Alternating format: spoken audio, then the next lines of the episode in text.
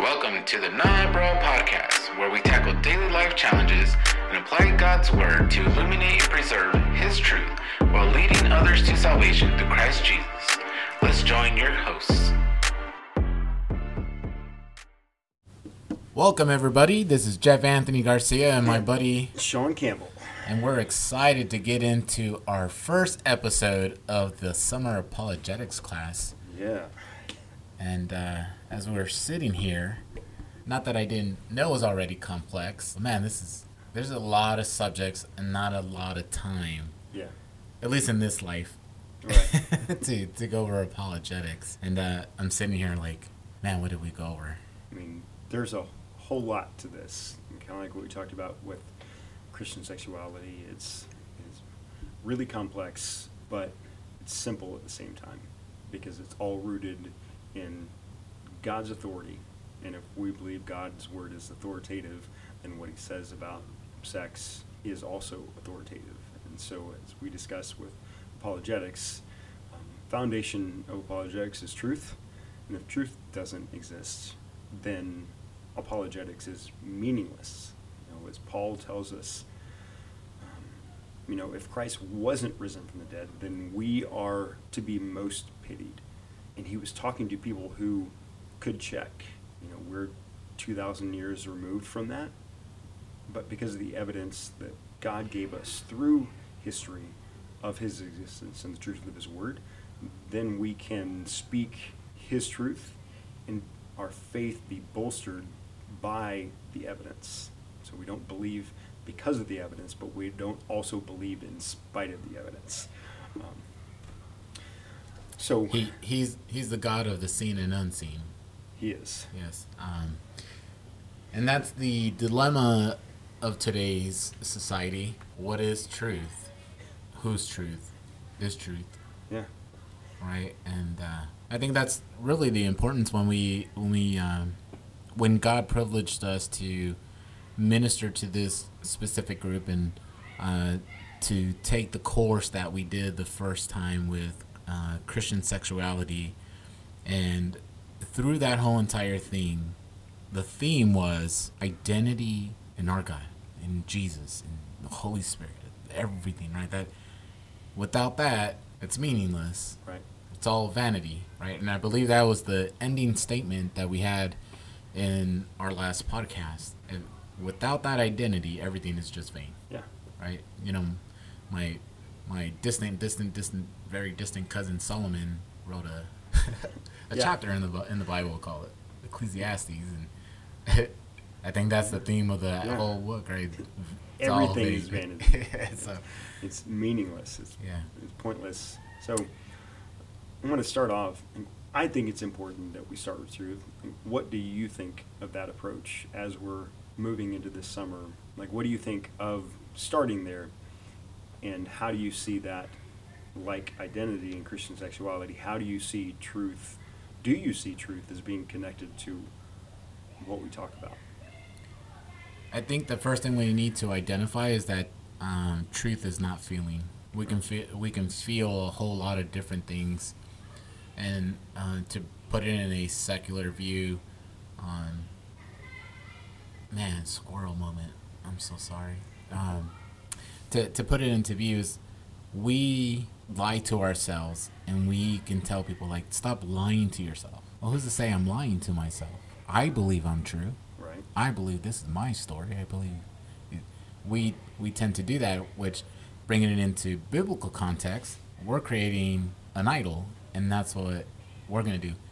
I'm creating my God. I'm creating my worldview because this what this is what matters, because I feel that way. And um, feelings, I would say, come from the heart and not from the mind. Yeah. the heart affects the mind, um, so, and the heart's deceitful. Yeah. Desperately wicked. Yeah, yeah. So, um, understanding that our feelings are not truth, I think that that's the key point there. It's understand that truth will hurt our feelings. Sometimes, yeah. But I think a good question is, you know, what what evidence?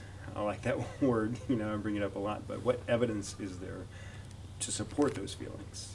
You know, because they are your feelings, and you know I'm not going to tell you your your feelings are necessarily wrong, but I will ask you, you know, what what facts support those feelings, and and sometimes I know for me that helps me feel differently, or at least understand that those feelings aren't as scary or nasty or even just powerful in general.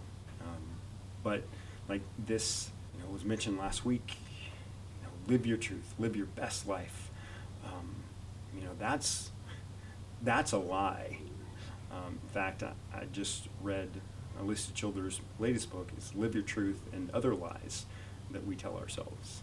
Because if I'm living my truth, then I'm denying one, I'm denying God's truth in my life, but also I'm just denying reality because I can't have my truth. Because if I have my truth, then my truth has to be objectively true by making that claim. I'm making an objective claim and I'm violating what I just said. If it's just my truth and I want other people to believe it, that has to be objectively true, and then that contradicts the statement. So what what's the uh, difference between objective and subjective? Okay. So, subjective truth is standpoint epistemology. You know, we talked briefly a few weeks ago about epistemology. Epistemology is the study of truth and the nature of knowledge. And so, standpoint epistemology is I'm basing my truth, I'm basing my worldview off of my standpoint, off of my perspective. And subjective, I don't even like the word truth, um, but subjective truth is tied up in just how I feel. You know, what I think, what I think and how I feel might be tied to something objective, but in general, it's not. It is just more how I feel, and because I feel good, then I'm to say this is true. Where objective truth is tied up in who God is. Um, you know, we base our rational philosophy on God as creator, and then because He is eternal and He's faithful and above us, He can set the rules for knowledge and for truth.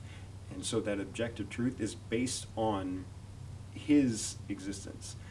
That objective truth is based on reality. That this is a table no matter what I think about it. It's not deep, um, but that's a simple. You know, I can think all I want to about this table. It's gonna be a table. I can think so many different things about the world around me, but it's it's still the same.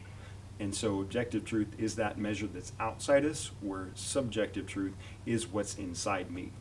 So can there be objective truth without God? There are a lot of atheist philosophers that try to make the case, um, but the problem is um, if all you believe in is natural and materialistic, then just the claim defies your worldview. Because if everything exists has a natural cause, there's no natural cause for philosophy. There's no natural cause for math. There's no natural cause for consciousness. And so just by making the claim, they betray themselves because if all that exists is natural, then there is no objective frame of reference because it has to be constantly changing. You know, natural selection is constantly working, and they will say it's not chance, it's natural selection, the beauty of selection because it defies chance. Chance it doesn't get you anywhere, and, and they'll they'll say that. But natural selection is just you know, Richard Dawkins talks about it, just the beauty, and they don't like the word design, but they say design, just this gorgeous design, because just the unknowing, you know, blind watchmaker that that is just so gorgeous what natural selection does, but that's still a constantly changing worldview. And so, you know, I've read really smart atheists talk about objective reality, about objective morality, um, and we'll talk about that down the road. But um, without an objective frame of reference, it doesn't make sense. And so their efforts to find objective truth negates their worldview. And that's part of what Frank Turek's book, Stealing from God, is he says atheists have to steal from God to make their case for objective reality because without God, you can't get there.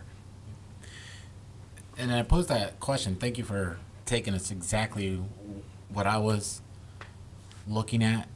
And I try to look at everything and not not be have preconceived thoughts like I'm right, you're right. I want to see all everyone. Now that doesn't mean that I fall for for things either, right? So when I I'll just take myself as an example. My truth is mine, and it's not yours. Right. That's my truth statement, right? But I believe in in a God. I made myself God at that point, so I'm an authority, and that's the difference, right? Is the objective truth has to have authority. So the question is now is like, okay, what authority do you follow to give you your objective truth? Right. right? And we touched a little bit, I guess, in uh, Christian sexuality about it as well. It's like, where's it coming from?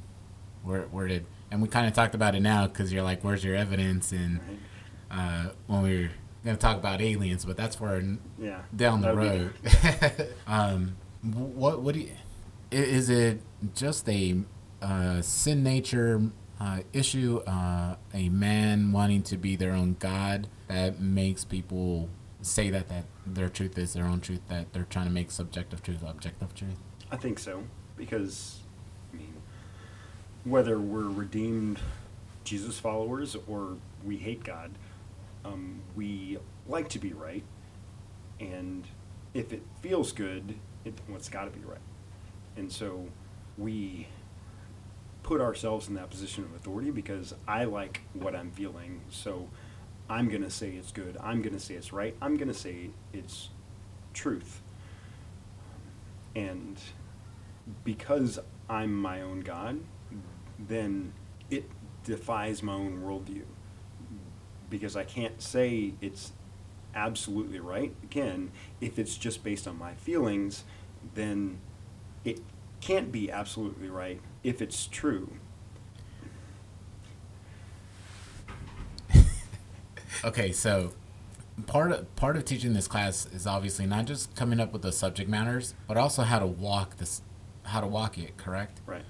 So, with how do we walk or converse with somebody who wants to make their subjective truth objective truth, and but yet I'm gonna go in the in the route of a Satanist. Yeah, I, I said the word Satanist. Sorry. Okay. Um, obviously, because you know Target with their whole Yeah. line that just came out, right? So, um, Satan. When you ask people about their belief in Satanism, first thing they say, "We don't believe in Satan. We we believe in anti-authority." Right. and I laugh, and I was like, "Okay, you're anti-authority, and that and that's your your truth, correct?" Yeah. It's like, okay, then who gave you the authority to say that's truth? Right. Like that's my walk with them, right? Is like, Yeah. Uh, like because if there's not an authority, I mean, it's what are you doing? Right.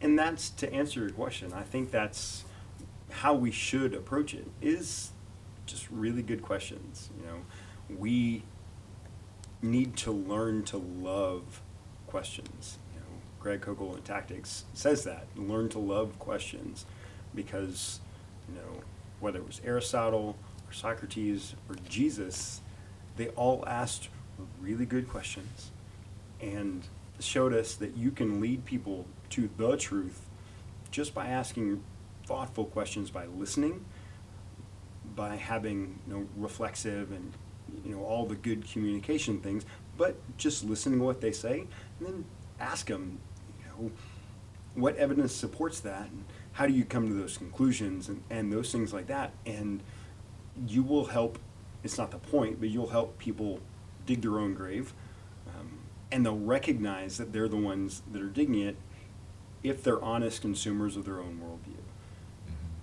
So i think asking questions is the best way that we can lead people to the truth and eventually we'll have to say something um, but we shouldn't be afraid to ask questions and we were talking about this last week at the house that sometimes jesus answered a question with a question. So we can't just say, well, that's not fair. And so, but sometimes that is the most rational response to a question is, well, what do you mean by that? What evidence is there? Why do you believe that? Well, we hate it because then we have to give ourselves the answer we've been trying to avoid. That's why we hate it. Right? Uh, Jesus said that man hates light, Yeah. Right? The, or darkness, which really he was referring to because it shows all our iniquities, and we we tend to like, well, I don't like that idea. I don't like that idea, so I'm going to change it to something, uh, something else. Which I know is going to be a topic we're going to talk about here a little bit, uh, in a little bit with uh, Einstein. Yeah. So- But I think that's a good segue. Um, you know, my truth, you know, my worldview that I like, my standpoint of epistemology, and that's tied to the, first question I asked in today's session is, you know, what is a presupposition? And how scientific is presupposition? I think we had some good discussion about that in class. What did you think of that? You know, how do you see presuppositions tying, starting to make the connection between objective truth and apologetics? Mm. I'm still learning. You know, to be honest, Right. I'm still learning. Um, if, if I was to honor you with to answer a question versus just leaving you kind of like, oh, I don't want to answer it because Right. I don't know, I can tell you where I'm at right now. All right. If I go into everything thinking I know everything, I'm gonna lose. I'm not. I'm not gonna have an opportunity to learn. Mhm. Um, but because of my lack growing up, not really wanting to study, and I spent a lot of time in, uh, watching TV and uh, hanging out with people. And I've come to realize that mm, the more and more I, I you and I have outside conversations, because I'll be like, hey, did you, oh, you ever watch this? And you're like, no, no, I can't say I, I have. And I'm thinking, I was like, well, I was like, I, I see pictures of your house, and I've been to your home, and I see all these books. I was like, that was your TV or books. Yeah. so, um, in, in my case, I, I would, and, and just seeing like the class here, like, um, as well, I'm always intrigued, um, because they learn, one, to question everything, uh, and secondly, be like, okay, just because I'm questioning doesn't mean that I'm against it. Right. I want to investigate it, right? And uh, Jesus tells us to to do the same, right? So I'm learning right now. So I, I'm trying not to go in with these preconceived things when I talk to people. Um, so that's my stance, and I think it's great that I don't have it, even if, if I'm going to evangelize to somebody that I that I don't have these preconceived notions, um, because I'm one that's like, if I'm wrong, Mhm.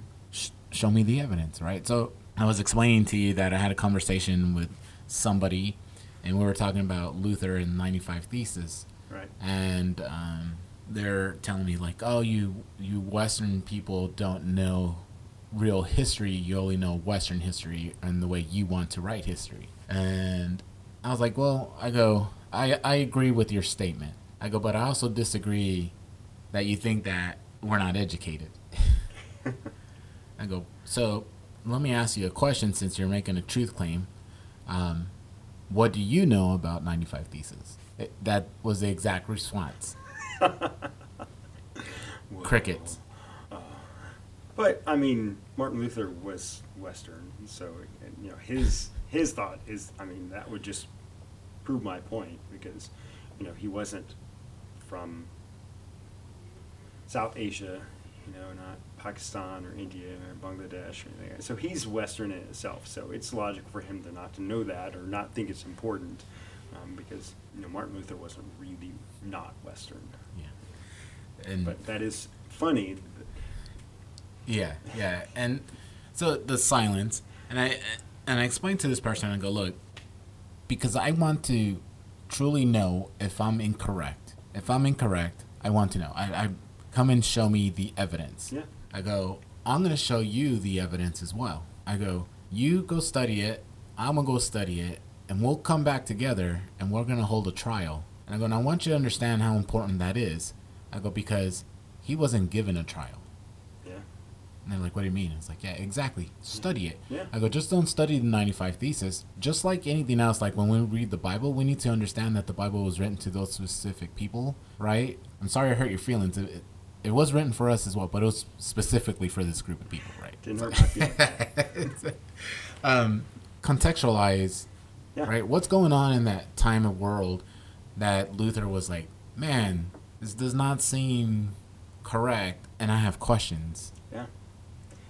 And I haven't read the theses. I know broad brush strokes, but I've read a couple biographies on Martin Luther, and what's interesting is he was trying to ask questions the whole way down.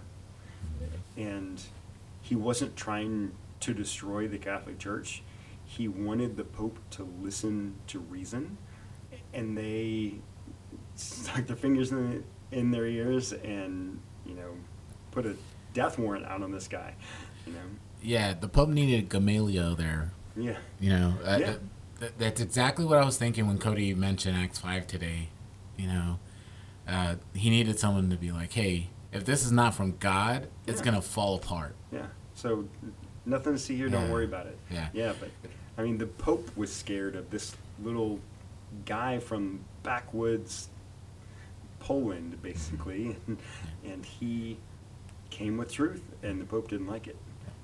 Yeah, and you know, just to just to bring us back, I I, I I'm not Luther in any sense, but I was inspired by Luther, and he's like, I'm not gonna say that I'm correct on here, but we're gonna go ahead and discuss it because if if I'm my feeling is that you're incorrect, but because I'm getting emotional about it, um, I want to hear truth, right? And there's uh, there's situations that you and I have discussions about that we approach that be like, tell me if I'm wrong. Yeah. And it's not just a statement of like, I just want to say it to say it to sound nice. It's an actual like, if I'm incorrect, please help me with this. My feelings tell me this. My rationale is like, I don't know, man. Nah, bro, I don't, I don't think you're right. And um, so yeah, so that's where I'm at. What should have been a short answer is never a short answer with us. Right. Um, but I love giving details where I'm at, and I'm not ashamed to be like, hey, I don't know everything. Yeah. Well, again, I make the same claim. I've just read a whole lot of books, and I know a lot of people who do know a lot of the answers, and so I never want to come off like, well, Shawn knows everything. I don't. I do know a lot of things about a few things, and but I'm going back to primary sources. I'm going back and reading the ones who wrote the thing, and seeing if their evidence is sound. So to see if it supports my own position. So what I'm about to ask is really uh, a question um, that may sound like, oh, th- this guy is not really rooted, Okay. um, and just like everything else, is just a setup. So I'm disclosing that. Bring it on. All right, so preconceived notions and the approach that I take of um, I'm willing to listen to you to see if I'm wrong. Does is that wrong for me to be that way, or should I have like God's truth is the actual truth, and I fully believe in that. That I'm not willing to listen to you. I'm just asking you that to get to where I want to beat you over the head with. Um, Because I'm not perfect and because you're not perfect, I think there's always the chance that I'm going to get it wrong. While my reasonable faith and while my belief is in the right thing, just, I mean, Christians have been wrong about a lot of things. Christians have done some really bad things in the name of God. So I'm not accusing you of, you know, supporting slavery or anything like that, but, you know, Christians throughout history have been wrong about a lot of things. They've misused scripture. And so I don't think what I'm getting from your question is I don't think it's betraying your faith in the one true God. I don't think you're undermining the authority of scripture, but I think it's a reasonable position to hold because we're dirty, rotten, selfish people, and so I could could be wrong about what I believe. What I believe in isn't wrong, and I- think that's the distinction that you can make with that to understand that your position is reasonable. To you have you have reasonable faith in God as the eternal one, as the omnipotent and omniscient God. So my belief doesn't change him. My belief ultimately changed me, and my belief might not be on point. And so going into a conversation, one, believing that you're wrong, humility is built into that. And so humility is always a good position to be in because even the living God on earth didn't walk in saying, Hey, y'all, sit down and shut up. I know all the answers. He did know all the answers, and he still didn't approach it that way. He still asked lots of questions. He knew the right answers, but he still showed grace and humility as he led people to the truth. So I think that's a way that we can approach it too, that we're not God in the flesh, but we believe in God in the flesh, but I might have something that isn't exactly right. And so I'm willing to have the conversation and evaluate my belief in terms of your belief and see if what the evidence supports. You men you mentioned faith, uh, which was the the setup, is to get to faith, uh, which was one one of the subjects today um, that we brought up. When when we go, I, I don't know, maybe I'm incorrect. Do you I guess I'll just ask it: is, is apologetics uh, a form of evangelism? I think they're connected. Mm. Um, the you know apologetics has been around for a while, and uh, C.S. Lewis hated apologetics um, because too often apologists make the apology the thing, and they lose sight of the actual objective, which is to lead people to Jesus. And you know that's why I believe that Jesus is what makes the gospel compelling. Apologetics just make it makes it reasonable. You know, at the end of class, um, one of the men said, um, "Just lost it. Makes it reasonable." I forget what I, what I was going to say. Said, maybe it'll come back to me. Um, but apologetics is, oh, he said, so you walk up to somebody who doesn't believe in God and you say, well, the Bible says, the Bible is meaningless to that person. Mm-hmm. So referring to the Bible is at best irrelevant. At worst, it's stupid and irresponsible because you're you're speaking a different language. And so if they don't believe the Bible's true, then what the Bible says is meaningless. And so what apologetics is designed and should primarily be used for is to show that there are good reasons to have faith. We don't believe because of the reasons, but the reasons make our faith reasonable, make it makes our faith logical. And so apologetics never saved anybody. Jesus and the gospel is all that saves people, but apologetics can help let people know that what you believe isn't stupid, Mhm. isn't ahistorical, isn't unscientific. Yeah, so it's not the point, but it helps get people to the point. So, C.S. Lewis uh, doesn't like apologetics. Um, you're almost complete with your master's in apologetics. You explain why he didn't like apologetics. So, I'm sure someone's already asked you the question. If not, then I'm happy that I'll be the first. Yeah. What was your reason for apologetics? What drove you to be like, I want to be an apologist? basically because I grew up, the Bible tells me so, and that didn't work for me all the time.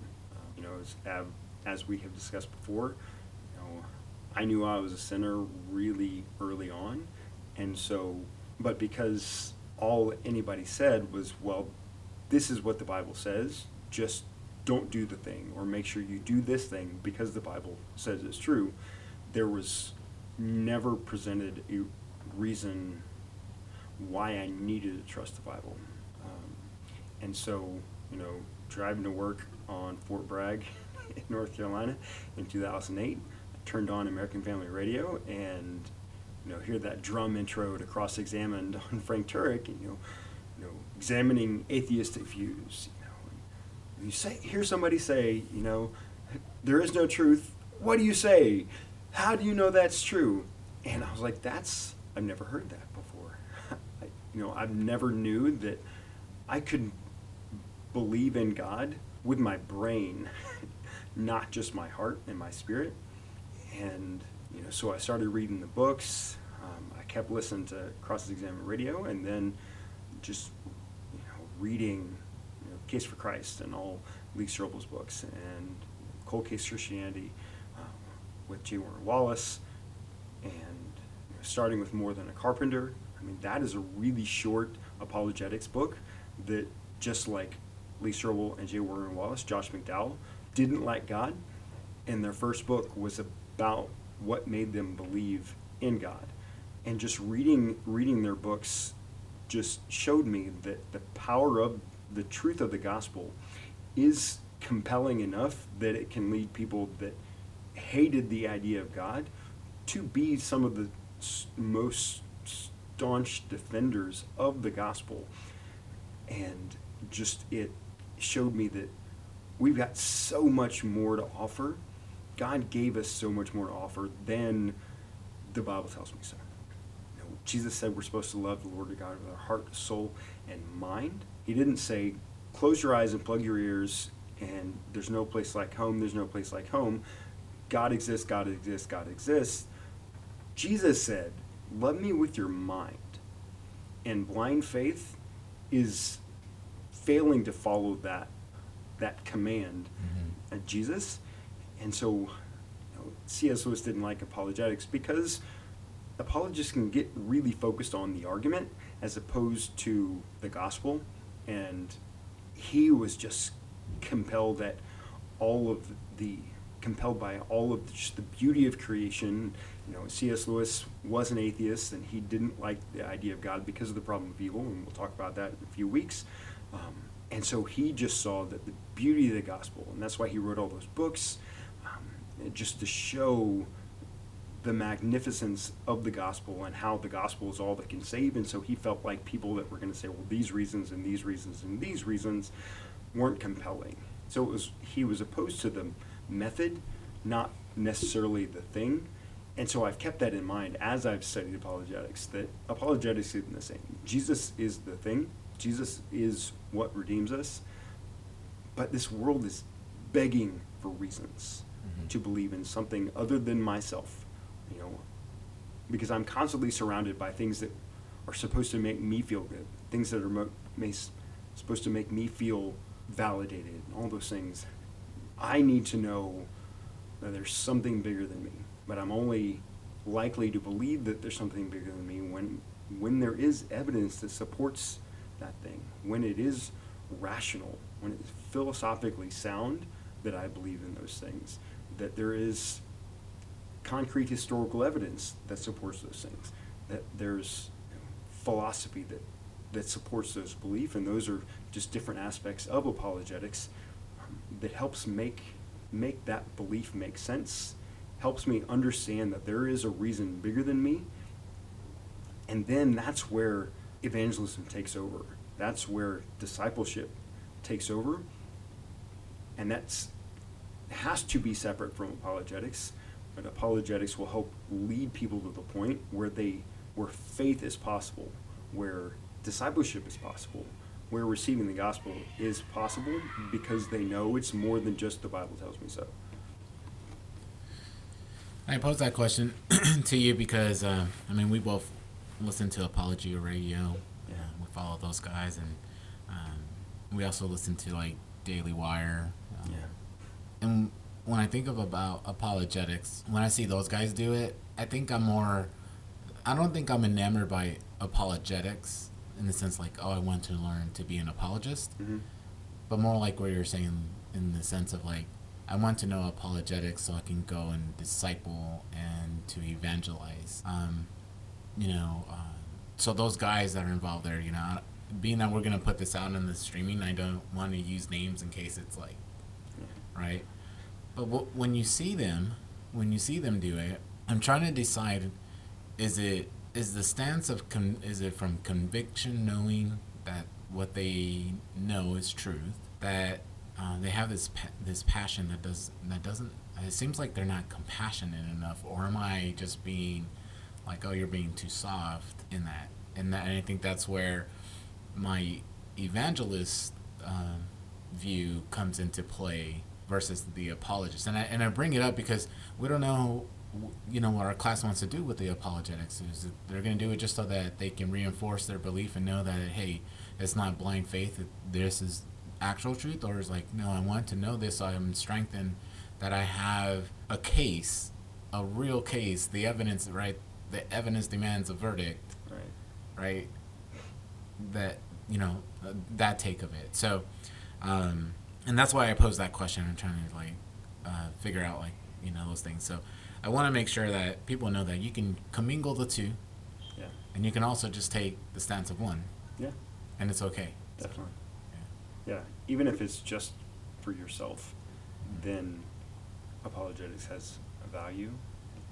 Because if it strengthens your faith in the one true God, then if there's just one, then praise God for that. But if you're a little bit stronger in your faith, then you're going to be a better witness. And you may not use any of those things, but they're still there. And God may make a way where just that that little bit of knowledge beyond what Scripture says, that's consistent with Scripture, though, but that little piece of evidence that you know might make a difference, God will make a way for you to be able to use that to open the door for the gospel to do the real work.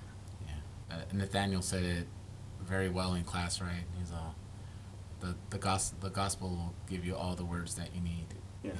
right. The Holy Spirit is going to tell you. Well, every- and, yeah. and yeah. that Scripture doesn't say fix yourself before you come to Jesus. Mm-hmm. Jesus is the one that fixes you, and, and so that's another key point that we all have to remember that you know because a lot of times the church will say you got to clean yourself up before you walk in this building. That is opposed to Scripture. That is anti-Christ. That if if I can clean myself up, then I don't need Jesus. Amen to that. I, I I would never be able to step into the building. Yeah, you and me both. so yeah, um, and I want to plug. We have tactics, more than a carpenter. You, you mentioned another book, a case for Christ. Case for Christ. Uh, soon to come, uh, cold case Cold Christianity. They're all going to be in the uh, young adults um, library uh, in our class Yeah. on the left hand bookshelf where it's at currently. I'm not sure where it'll be next week, but um, but I want to make sure. So as we reference these books, we want you to know that the, those sources are available for you to come and pick up, uh, and uh, and you know just make sure you bring them back. If you need a copy that you would love to keep, uh, let us know because then we can just reorder another Yeah. another copy. We want to put these resources out to you, um, so um, you have them and share them and strengthen. Um, I know we kind of went sideways a little bit, but I think it was really important because of I agree. The, the course that we're taking. Um, I know that, or I, I believe what I'm seeing and by the questions that we're posing and the answers that we're getting. Um, I, I don't think anyone in our class has a subjective truth. I mean, I, I don't want to be like, oh yeah, these guys are great. Um, but I think they do have a, a firm grasp of where their identity comes from and where their truth comes from. I agree. Um, I know that we. Uh, I had a note. Did you write it down? I had to do something with. I'm gonna make sure to cut this portion out. Yeah. Okay. I got it. Okay. Okay. So, um, so they have a firm belief of where the truth is, right? You, you posed a uh, question that I thought was great, and it was like, does God take sides? Uh, yeah. Yeah. You know, God doesn't take sides. And to the men last week said, you know, hey, awesome answers for that is they both got there, and I didn't say it and, um, beforehand that, you know, there's God's sides and then there's us. And God doesn't move. And this ties back to truth. If God is the standard, then God doesn't move. You know, we move away from him, we move toward him, and you know, so that was one of the things in tactics is just an, an argument is well, God doesn't take sides, and so the question that Greg Koukl uses suggests to respond to that is, well, would God agree with you? Um, so if God doesn't take sides, it's kind of like truth doesn't exist. How do you know that's true? If God doesn't take sides, is He not on your side too? And if He's not on your side, why are you preaching to me about it? So, but again, questions are really good, but we have to prepare beforehand so that we're ready to see something for the way it is and then ask clarifying questions about it. So God doesn't take sides. You're right. He is his own side. He is the side. But if you're making the claim he doesn't take sides, then your claim is meaningless because he's not on your side either. Run that through me. So like I, I'm trying to I'm trying to see the viewpoint way that's a negative that um that he's not on my side. okay. I think maybe because I'm understanding. Let me give you my perspective Yeah. why. Uh, that probably help. I need to be on his side. I don't need him to be on my side. Right? Even if he doesn't show up, I'm still on his side. So if someone goes, well, you, that's why you shouldn't believe in him, or you should believe in a different God because he's not there for you. I think is where people want to use the sides. Like Okay. If someone's on your side, they got your six Right. right? And I think about um, the garden, the garden scene when Christ uh, asked Peter and John, and James. James, to to go with him, right? To go pray, and these guys fall asleep. And I'm gonna pick on John mostly, um, right? Because or even Peter. Um, John is like, oh, he loved me the most. I was, best friend, and I'm his best friend. I was like, you want title? It's best friend. Do you understand what comes with that? Yeah. It's a lot of baggage. yeah, right. And and I used to get so upset, right? And uh, and I was thinking like, oh, I'm just like these guys, right? Uh, I'll never let I'll never let that happen. I'll, I'll like yeah, whatever. I I've denied Christ so many times. Yeah. You know.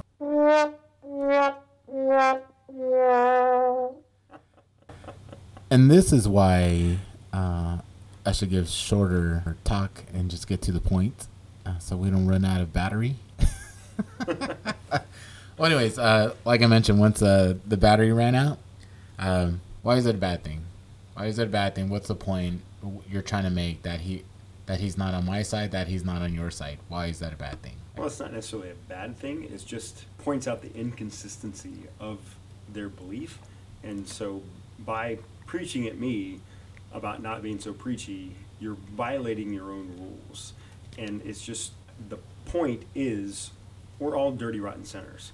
And you're probably, I'm just as wrong as you probably are. And so uh, let's stop arguing and just get to the point, which is the truth of God's word, His objective truth, and our identity in Him. And then because He is true, He's worthy of respect, and truth is dependent on Him, then what He says about all these other things actually means something. So let's quit pointing fingers and get to scripture and then we can figure out it's not about figuring out who's right and wrong. That's a horrible way to read the bible. Um, but we'll get there by reading the bible. That shouldn't be our main objective when we go to the bible. Yeah, absolutely. so that's why i think it's important to make that distinction not because you know you can drive home a point. It is just simply that we're all on the same point. Dirty rotten sinners that need a savior. And you're probably right. I'm probably wrong but you are too. And so let's go back to the source of truth mm. to the founder of identity and that's god. And scripture is his word and then we can find out what's right and because god doesn't take sides we can both come closer to him and each other in the process Yeah, and it, I guess maybe I was taking it like you were them telling me that. That I'm like, hold on. right So that's how it, probably someone was to approach me like with the that statement like I just won because I proved that because he's not on your side and he's not on my side. I was like, well, hold on, let's. Right. It's not a got you Yeah. response.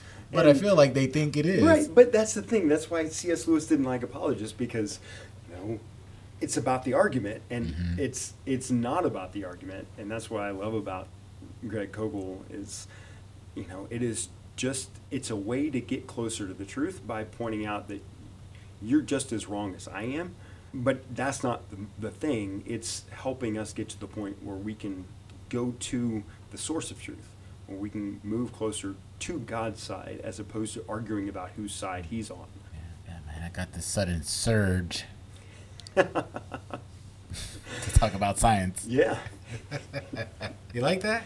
that was good. Yeah. yeah. So what am I referring to as in surge? Yeah, so, um, you know, I made the dumb reference to, you know, that that wonderfully awful drink back in the '90s and early 2000s, Surge. Um, and I just got blank stares. Um, but yeah, that's when I found five dollars. Yeah. Hey, yeah. So- five dollars isn't worth what it was when I heard that. So maybe it's I found fifty dollars. What? Where'd you find it? And that's the point is just to get people's attention back. But yeah, so Surge, um, I I brought that up as it relates to the Christian worldview. And again, I started the conversation with that we're not arguing when all this stuff happened, because as I said you know faithful Christians believe in all kinds of things as it relates to creation of the world. And while I may have trouble understanding how you got there, if you believe in God, is who He says He is in Scripture, how you believe those things about evolution or things like that. But that's a different discussion. Like I said, it was over lunch. We're not going to have that discussion in class. Um, we're just talking about that it happened. If creation happened is is the point of our discussion in class. And so, you know, I started with how Christians think we got here. Um, I, I would pose the question as well, and I know we do. We do pose the question to the other side. How did how did we get here? Um, do you feel like Christians have a problem with how did we get here? I guess uh, my question to you is: Is it just because you're wanting to get a feedback from them that you asked that question? Like, how did we get here? I feel like even Sunday school Christians understand how we got here. Yeah, eh, but I think especially as we grow and mature, it is it's a question we should answer. hmm Again, if just for ourselves, how how do I think we got here? And on the face of it, because I've read all the other things, I don't think I got here from a fish. You know, that is something that Apologia talks about. You know, from fish to philosophers, but that's actually what they believe. Um, I don't Cos- believe. that. cosmic stardust. Yeah. Dude, he's so funny. Yeah. Well, I mean, Carl Sagan. Have you seen that, like the cosmos? But like him, and we'll talk about this. Stephen Hawking and, and Richard Dawkins. They all talk about the, the just the wonderful design. But wait a second, it's not designed. But man, it looks designed. But it's not designed. It's not designed. It's like, you know, don't think about pink elephants. Many think about pink elephants. Um, kind of way that the church deals with porn and all the other things. Doesn't exist. Doesn't exist. Doesn't exist. I have to keep telling Mhm. myself it doesn't exist because it exists. Preach, brother. Yeah. Anyway, but that's a different. That's our Wednesday night class. So um, that will start back up at the end of the summer. So men, um, be prepared to be sharpened. Come. We're not going to beat anybody over the head, but you know we had brave brothers who came and learned together with us. We all learned something. They they said this was definitely worth their time. Um, in fact, one of them said this is the best church class he's ever been to. Um, and so, yeah, men men come to come to class. We're teaching on real life issues that we want to equip people um, with. And but bringing it back to the discussion is it's important for us to know to consider how we think everything got here, just so we're f- grounded in faith and saying it out loud helps process it, helps make it reasonable because a lot of people never ask themselves that question. Mhm. You know, how do I think? Well, Genesis 1 1 is, you know, that's how we got here. But if I don't, if, if you don't believe in the Bible, that's just, well, the Bible says this, that's the same thing. If I only believe because of Genesis chapter 1, then that's a meaningless conversation with somebody else who doesn't believe in God. I have to show you that Scripture is reasonable to believe in, then you can believe what Scripture says about it. But if I don't consider that question, how do I think it got here? We got here, then I'm selling myself and Scripture short because I'm not thinking about what I believe. So shouldn't the question be, how did God get here?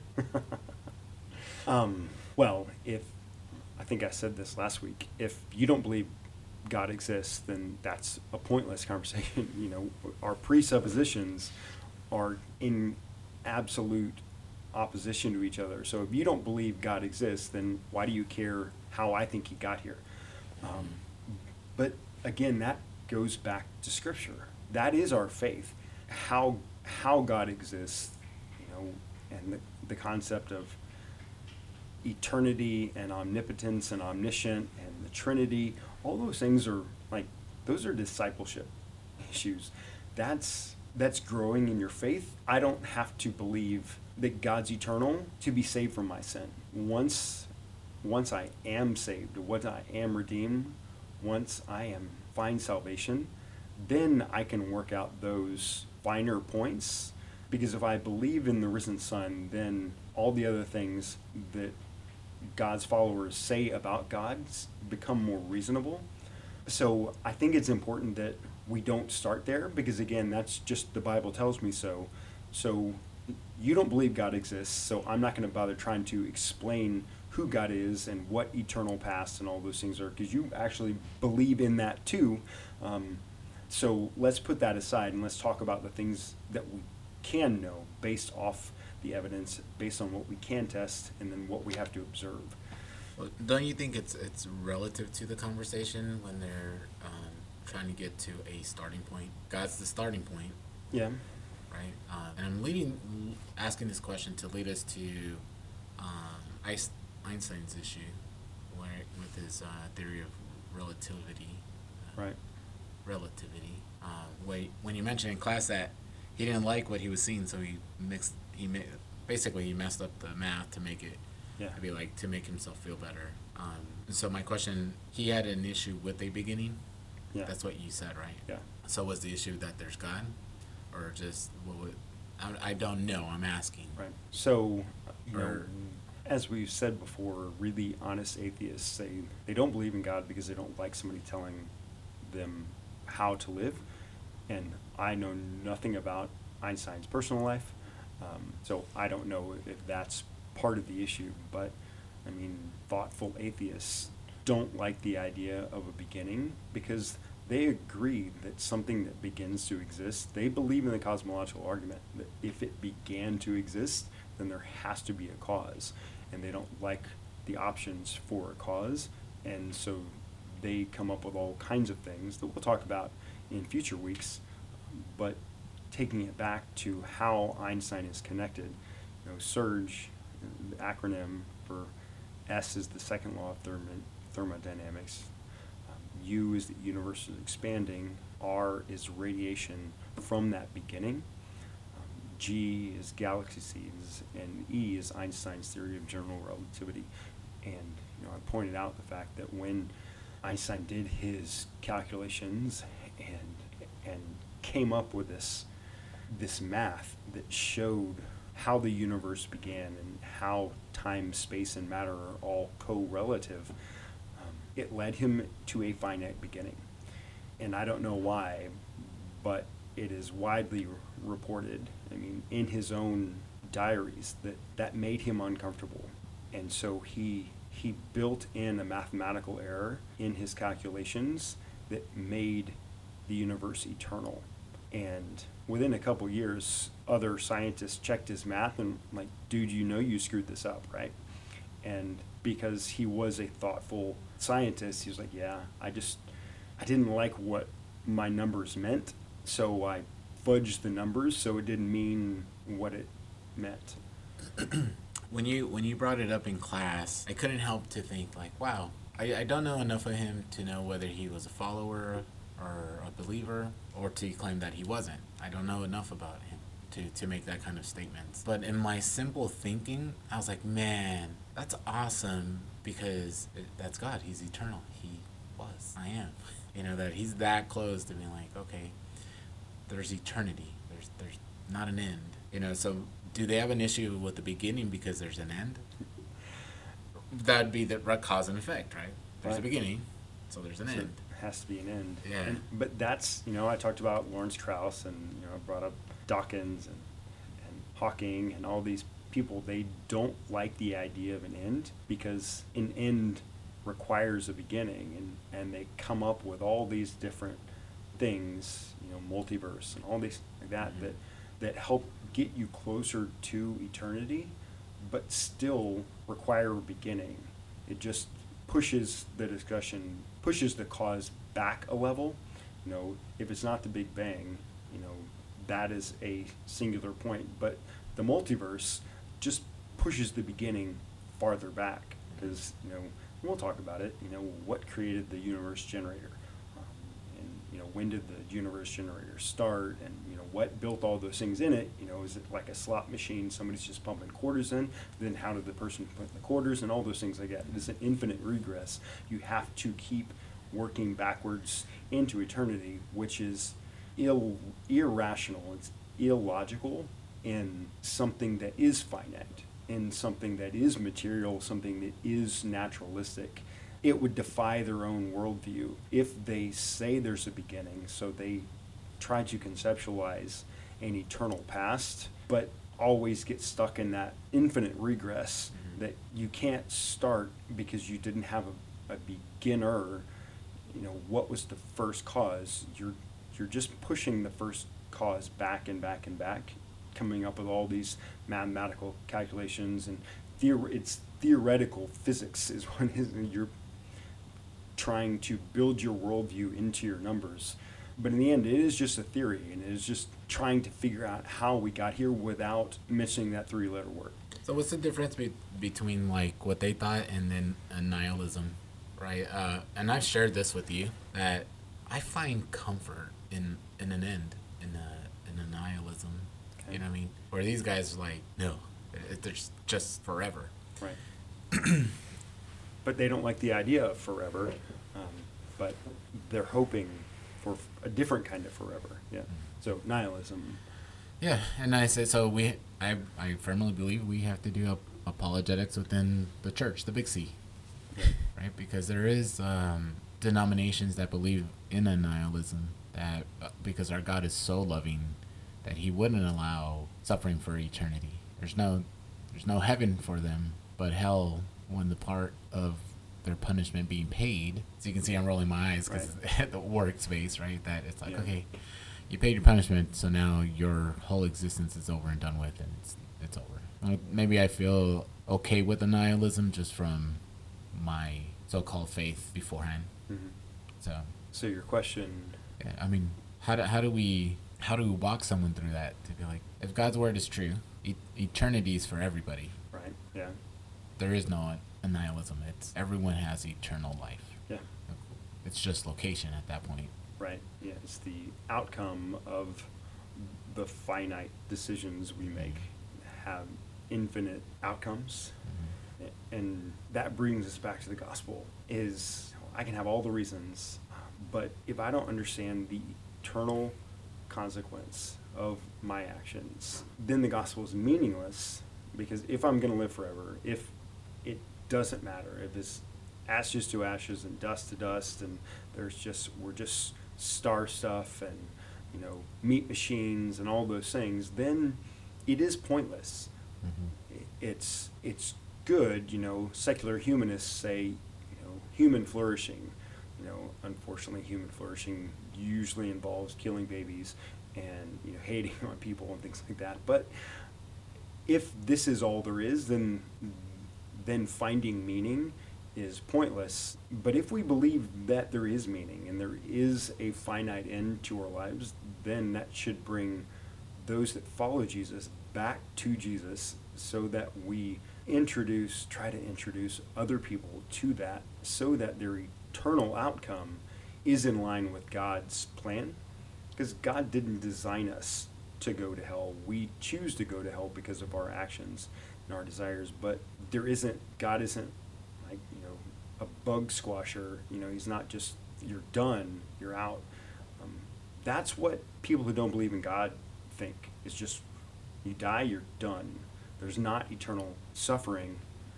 But because we believe there is eternal suffering, that that should give us cause and reason and desire to let people know about what can redeem them from that eternal suffering. And that's the gospel. That's Jesus. That's only possible through Jesus. Like um, Archie said uh, during communion today, like, eternal salvation required such a magnanimous sacrifice to buy our salvation for all eternity. It had to be that gruesome. It had to be that perfectly awful because if he wasn't perfect in that sacrifice, then the salvation that it brought wouldn't be perfect either.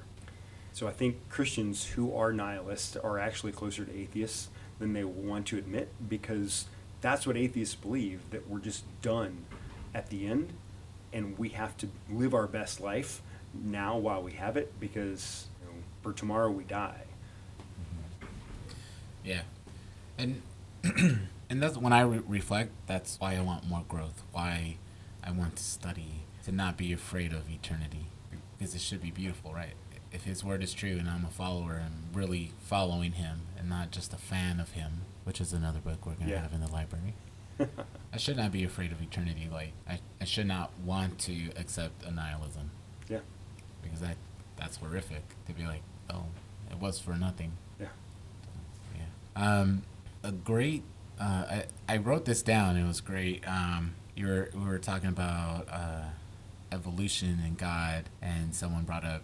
Well, the problem is that uh, people think each of those are exclusive and not inclusive. What was your thoughts on that? I, I found it very intriguing. Okay. Like what specifically about that was interesting to you?